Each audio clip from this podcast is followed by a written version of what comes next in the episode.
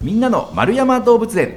この番組は1951年の子どもの日に開園し多くの人に愛され続けている札幌市丸山動物園のポッドキャスト番組です。飼育員さんのお話を聞いて皆さんも動物博士になっちゃいましょう。ということで月が変わりそして年が変わりました。皆様明けましておめでとうございます。さあそんな2024年新年一発目の動物は白手テナガザル。よく言えたね、白手テナガザルちょっと言いにくいんですけれども。さあどんな動物なのかな？詳しくお話ししてくださるのが動物専門員の川口愛香さんです。川口さんこんにちは。こんにちは。よろしくお願いします。ます。じゃあまずは白手テナガザルについて伺う前に、はい、えー、川口さんのこともちょっと伺っていくんですけれども、はい、川口さんは丸山動物園お勤めになってはもう結構長いですか？あもう今年入ったばかりですね。今年の4月からになりますそっか年が明けたんで去年の4月から。あそうですね。すみません。そうでした。えー、えそれまでっていうのは全く別のお仕事されてたんですか？あそうですね。前職はあのペットの観賞用の魚を扱う会社で、まあ、3年間ほど勤めていました、えー、観賞用のお魚っていうとえっと、グッピーであったり隠れクマノミであったり、その辺をあの卸の会社なんですけども、うん。海外から仕入れて国内のショップであったり水族館に卸すといった仕事をしていました。もともとこう動物とかお魚とか海の生き物っていうのに興味があったんですか、はい、あそうですね。結構小さい時から生き物に興味はあって、うん、いろいろあのその辺の生き物を捕まえてきて自宅で飼ってたりはしてたんですけどはい、やっぱその中であのその自分の飼育下の中で新しい命が生まれるっていうことにすごい感動を感じて、うん、そういう命の魅力に魅了されるようになりまして、はいはい、でそこからも繁殖が特に好きでとにかく増やすのが好きってことで、えー、増やすのが好き、はいね、グッピーとかも信じられないぐらい増えますもんね。あそうですね。あの辺はもうバンバン増えますね、えー、でもそういった業界から動物園にこう入ろうと思ったのは何かあったんですか、はい、そうですね。もともと私その繁殖が好きだったのでうん、でその前の会社に入ったっていうのもあったんですけどやっぱりただ増やすだけじゃなくてその実際にそういう繁殖技術を用いて保全であったりそういう命生き物それから自然を守る方向にあのそういった活動に貢献したいなと思うようになりまして、でいろいろ調べて動物園の飼育員がそういったいろんな活動をしているなっていうのを知ったのであのここに決めましたね。ねなんかこういろいろこうこれまでどうして動物園に入ったんですかってお話いろんな方に伺ってきましたけど、はい、こう繁殖に興味があってっていうパターンあんまりこう聞かなかったなと思うのでそうですか、ね、ちょっと珍しいパターンな気もしますけれども。さあ詳しくねじゃあ伺っていきますが、はい、ね、まず今日は白手テナガザルについてということで伺っていきます。今日のテーマはこちら。長い腕は何のため？白手テナガザルもう白手テナガザルと言ってますから白い手の長いお猿さんということなんですね。そうですね。あの、ね、よくお客様からも間違って白手白手長ザルだと思われて確かに白くないよって言われることあるんですけども。白くないんですか？あ、まあ、クリームの個体はいますけど、はいはい、あの本当に黒であったり赤茶とかグレーの個体もいたりして、うんうん、個体によってさまざまな色がいるんですね、はいはい、体が白いから白手長ザルではなくて、うん手が白いので白手手長ザルって言います。なので手を2回言います。なるほど。白手手長ザルなるほど、はい、正確には獅子の先が白いのが特徴ですね。獅子の先っていうことは手と足。うん？あ指じゃないか。手と足？手と足の先が白いんですね、はい黒い個体でも手と足は白いです。えー、この手って呼ばれる部分でいうとこの腕の部分はまだ黒くて、はい、そうですね、あの人間でいうとこのこの手首からが白いが白いです。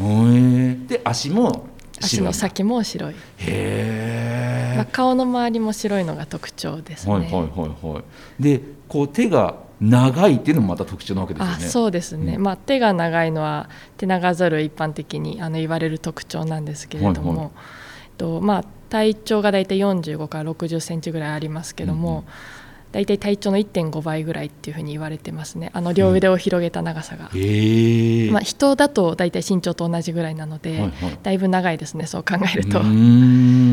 えこの長いっていう腕腕が長いのは、はい、何のために長く進化したんですかね、えっとその白手テナガザルって完全樹状性なんですね。樹状性、はい、なのでほぼ木の上で生活をしているようになっていて、はいはい。まあ、移動も本当に木の枝を伝って移動する感じなんですね。うんうんうんうん。なのでやっぱり手が長い方がより遠くの枝に腕を伸ばすことができますよね。はいはいはやっぱそういうの有利になるのうんで、うん。どんどん手が長く進化していったんじゃないかな。いなるほど。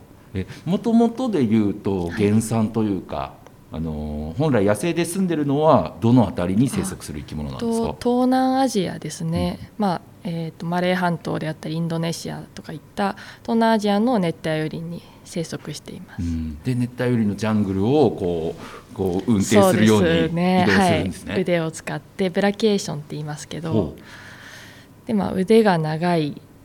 それだったら腕長ざるな腕長ざるじゃないかって感じですけど、う確実際にかに手じゃなくて腕ですよね。手も白手手長ざるは長くてですね、はい。指も非常に長いんですね。なので実際にブラキエーションするときは本当にガシッて掴むんじゃなくて指先で枝に引っ掛けるような感じで、であの本当体重移動だけで移動していくのでうんすごいスピードで移動することができる。最大時時速が50キロも出せるって言われた50りします、はい。運転の速さで50キロってことですよね。そうです。すごいですね。すごいですよね、えなんでそもそもこの木の上で生活をするんですか？なんでそうですね、まあいろいろ考えられるとは思うんですけども、まあ、第一にやっぱ地上は天敵が多いかなっていう,、あの捕食者とか肉食動物とかも多いのでそういうのから逃れるために木の上の生活になっていったんじゃないかなというふうに考えられますね。うんうんうん。こう天敵でいうとどういった動物になるんですか？うんとそうですね、まあ、肉食獣虎とか、うんうんうんうんうん天敵としてはそういった肉食獣ですけど、はい。この白手テナガザル自体ははい。何を食べて生きてるんですか、と基本的に果物ですね、うん果物でだいたい全体の6割強7割弱ぐらいを占めるって言われていてあとは野菜類あ葉物ですね、うんうん。葉っぱとか花とか。あと昆虫も食べたりしますね、うん。まあ、それであればもう木の上で全てが賄えちゃうってことですよね。そうですね。え寝る時も木の上で寝るってことですか？寝る時も木の上ですね。ほとんど地上には降りてこないですうね、ん。横になって寝るんですか？えっと、私が見ている感じでは横にはならずに、あの本当に木の上で座るような形で寝ているのが多いかなっていう印象ですね。木の上で座って寝てて落っこちないもんなんですかね？そうですね。あの野生の本能ってすごいなと思うんですけど 落っこちないですね。でもこうやって運転をするっていうことでいうと、はい。なんとなく人間でいうと握力めちゃくちゃ強くないとこう運転できないじゃないですか、はい、やっぱ握力も相当強いもんなんですか？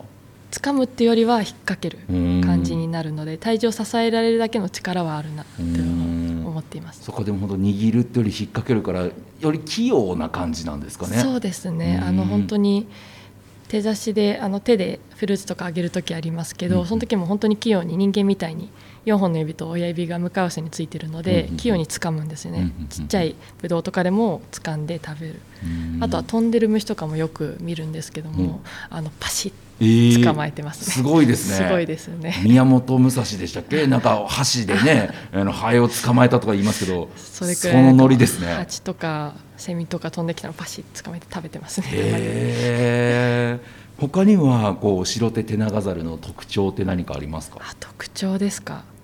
そうですね。特徴、まあ、家族の絆が強い、うん。その白手テナガザルって学名をハイロバテスラーって言うんですね、ハイロパテスラはい。でハイロバテスっていうのが木の上のとか森の中のって意味があって、はいまあ、完全事情性っていうところが来てるかなと思うんですけども、うんうん。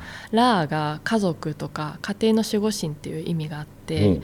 あの猿の中でも本当に家族の絆が強い猿っていうことで知られているんですね。あの夫婦もオスとメスも一回あの一緒になると一生連れ添いますし、とそうです基本的に群れも家族単位で、まあ、4頭5頭ぐらいの群れで生活していますうね。ん他に何かお客さんに教えたら「えそうなの?」って驚かれるようなことって何かあります？そうですねあのあまり普段その地面に降りるってところをあの見た方いらっしゃらないと思うんですよ。はいはい私も本当に12回ぐらいしか見たことないんですけども、降りた時にどうやって歩くかってご想像できますか？あそうかまあ確かにね歩く地面を歩くっていうのが結構珍しいとですよね。思うんですよねやっぱ日本ザルとかだと普通に四足歩行しますよね、はいはいはい。でも私ちょっと驚いたのが、はいあのたまたま見た時に二足歩行してたんですよ、二足歩行？はい、えー地上に降りた後二足で歩いて両腕をこうやって広げてうんバランスを取るようにしてえー、すごい。はい歩いてたんですね、はいはい。でやっぱり白手テナガザルってちょっと調べてみると、あんまり4本足で歩くってことはなくてええ。地上に降りた時は基本的に二足歩行みたいなんです。すごいですね。本当にあの面白かったですね、ねその時は。もう種としてもあれですか？人間に結構近い近いんですか？あそうですね。あの一応霊長類の中で、まあ、小型類人猿って言われてますけど他の大型類人猿だとゴリラとかチンパンジーとかその辺りになってきますが、うん。